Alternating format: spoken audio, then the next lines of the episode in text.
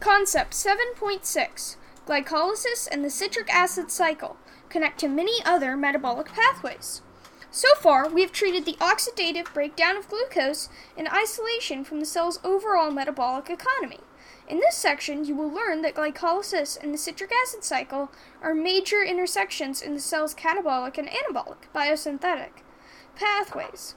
The versatility of catabolism. Throughout this chapter, we've used glucose as an example for, of a fuel for cellular respiration.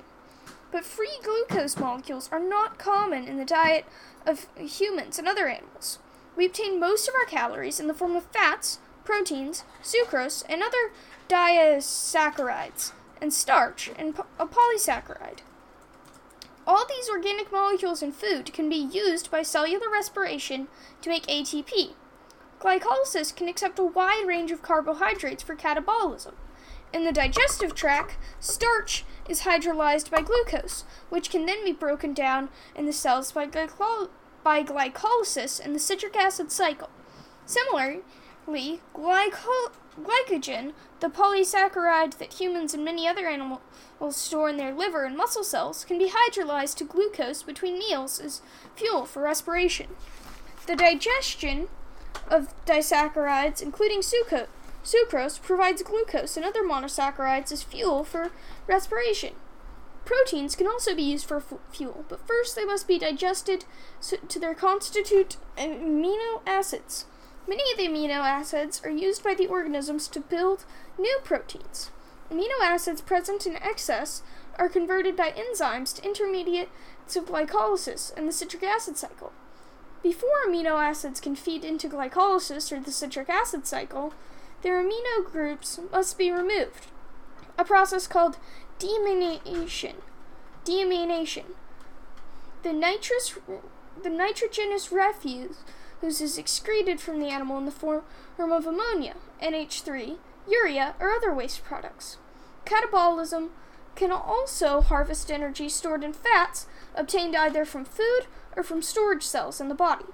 After fats are either after fats are digested to glycerol and fatty acids, the glycerol is converted to glyceraldehyde 3 phosphate, an intermediate of glycolysis.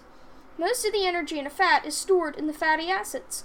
A metabolic sequence called beta oxidation breaks the fatty acids down into two carbon fragments, which enter the citric acid which enter the citric acid cycle as acetyl CoA, NADH, and FADH2, which are also generated during beta oxidation, resulting in further ATP production.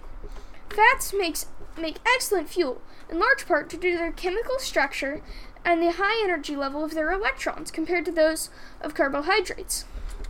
A gram of fat oxidized by, uh, by respiration provides more than twice as much ATP as a gram of carbohydrate.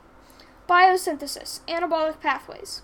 Cells need substance as well as energy. Not all the organic molecules of food are destined to be oxidized as fuel to make ATP. In addition to calories, food must, be, must also provide the carbon skeletons that cells require to make their own molecules. Some, some organic monomers obtained from digestion can be used directly for example, as previously mentioned, amino acids from the hydrolysis of proteins in food can be incorporated into the organism's own proteins. Often, however, the body needs specific molecules that are not present in, as such in food. Compounds formed as intermediates of glycolysis in the citric acid cycle can be diverted into anabolic pathways as precursors from which the cell can synthesize the molecules it requires. For example, humans can make about half of the 20 amino acids and proteins by modifying compounds siphoned away from the citric acid cycle. The rest are essential amino acids that must be obtained in the diet. Also, glucose can be made from pyruvate, and fatty acids can be synthesized from acetyl CoA.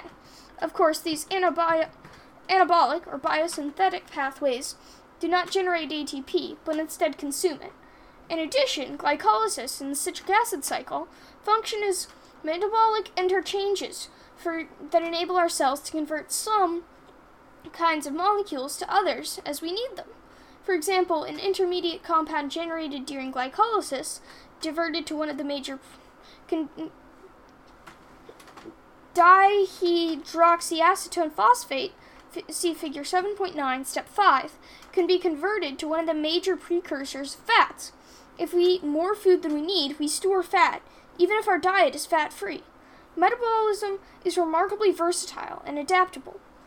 cellular respiration and metabolic pathways play a role in put it, play a role again to put cellular respiration play a role of import of central importance in organisms. Examine figure 7.2 again to the chemical cycling in ecosystems. The energy that keeps us alive is released, not produced by, by cellular respiration. We are tapping energy that was stored in food by photosynthesis, which captures light and converts it to chemical energy, a process you will learn about in Chapter 8.